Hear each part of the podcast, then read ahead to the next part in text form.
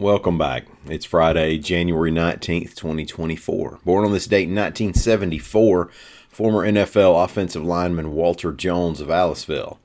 Also on this date in 1987, Guy Hunt became the first Republican governor of Alabama since 1874.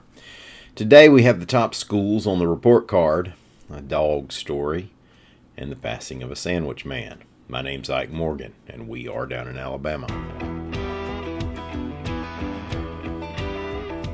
The state is recognizing the top 25 schools and the top 25 most improved schools according to the state's 2022 and 2023 school report cards, reports AL.com's Trisha Powell Crain.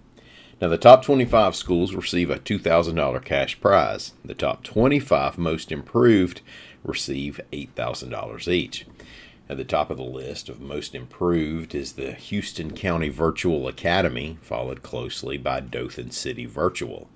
Scoring grades of 100 on the report card are Brookwood Forest Elementary of Mountain Brook City Schools, Liberty Park Elementary of Vestavia Hills City Schools, Loveless Academic Magnet Program High School in Montgomery County, and Mountain Brook Elementary of Mountain Brook City Schools. Now, it's not every day that we do a story about a dog being adopted, but this one stands out because this black lab slash pit bull mix has been at the Second Chance Shelter in Boaz since June 20th, 2014, reports AL.com's William Thornton. Now, that's nearly 10 years of shelter living, watching families come and go and select other dogs. For a while, she must have felt like she was in the Alabama prison system. Shouldn't Shouldn't I be out of here by now? But like Susan Lucci, Maggie May finally had her day. On December 20th, she was adopted and left the shelter, finally, for home. Second Chance Shelter Assistant Manager Jenny Harris said they actually do have other dogs that have spent that much time at the shelter, but they had grown particularly attached to this one. On the shelter's Facebook page, a post read, Quote, a wonderful family saw my birthday post and wanted to come meet me and take me home. They really did show up, and I am so happy to let everyone know that I went home with my forever family.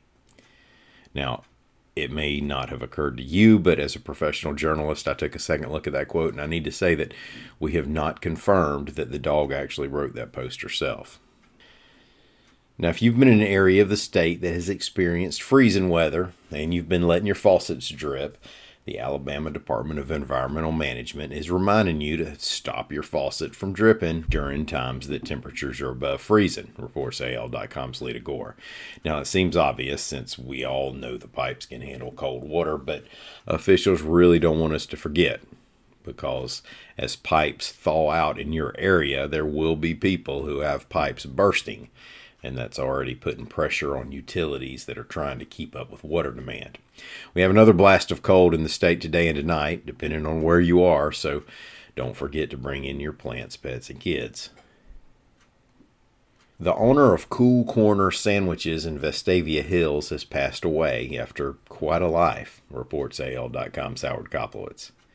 Ildefonso Ramirez was born in Cuba under the Batista regime. He was studying to be a doctor, but left school when his dad got sick and didn't return for financial reasons. He worked as a chemist in a rayon factory in Cuba for nearly 20 years, but in came Castro during that time, and it became evident that he and his family would eventually find new horizons. Now, he came to the States when he was nearly 50, but it turns out he was just getting started. He went into the grocery business, ended up in Midtown Atlanta operating Cool Corner Grocery, although it was his Cuban sandwiches that became famous. After his wife Lucia died, he moved to the Birmingham area to be closer to his son and opened Cool Corner Sandwiches. Cool Corner announced his passing on Thursday. Now, here's a piece of good news if you swear by Ramirez's Cubano. He did plan to put his secret marinade recipe into his will for his son to finally know it. Ildefonso Ramirez was 100 years old. Thank y'all so much for listening. Have a great weekend. We'll be back on Monday. Until then, come by and see us anytime on the internet at al.com.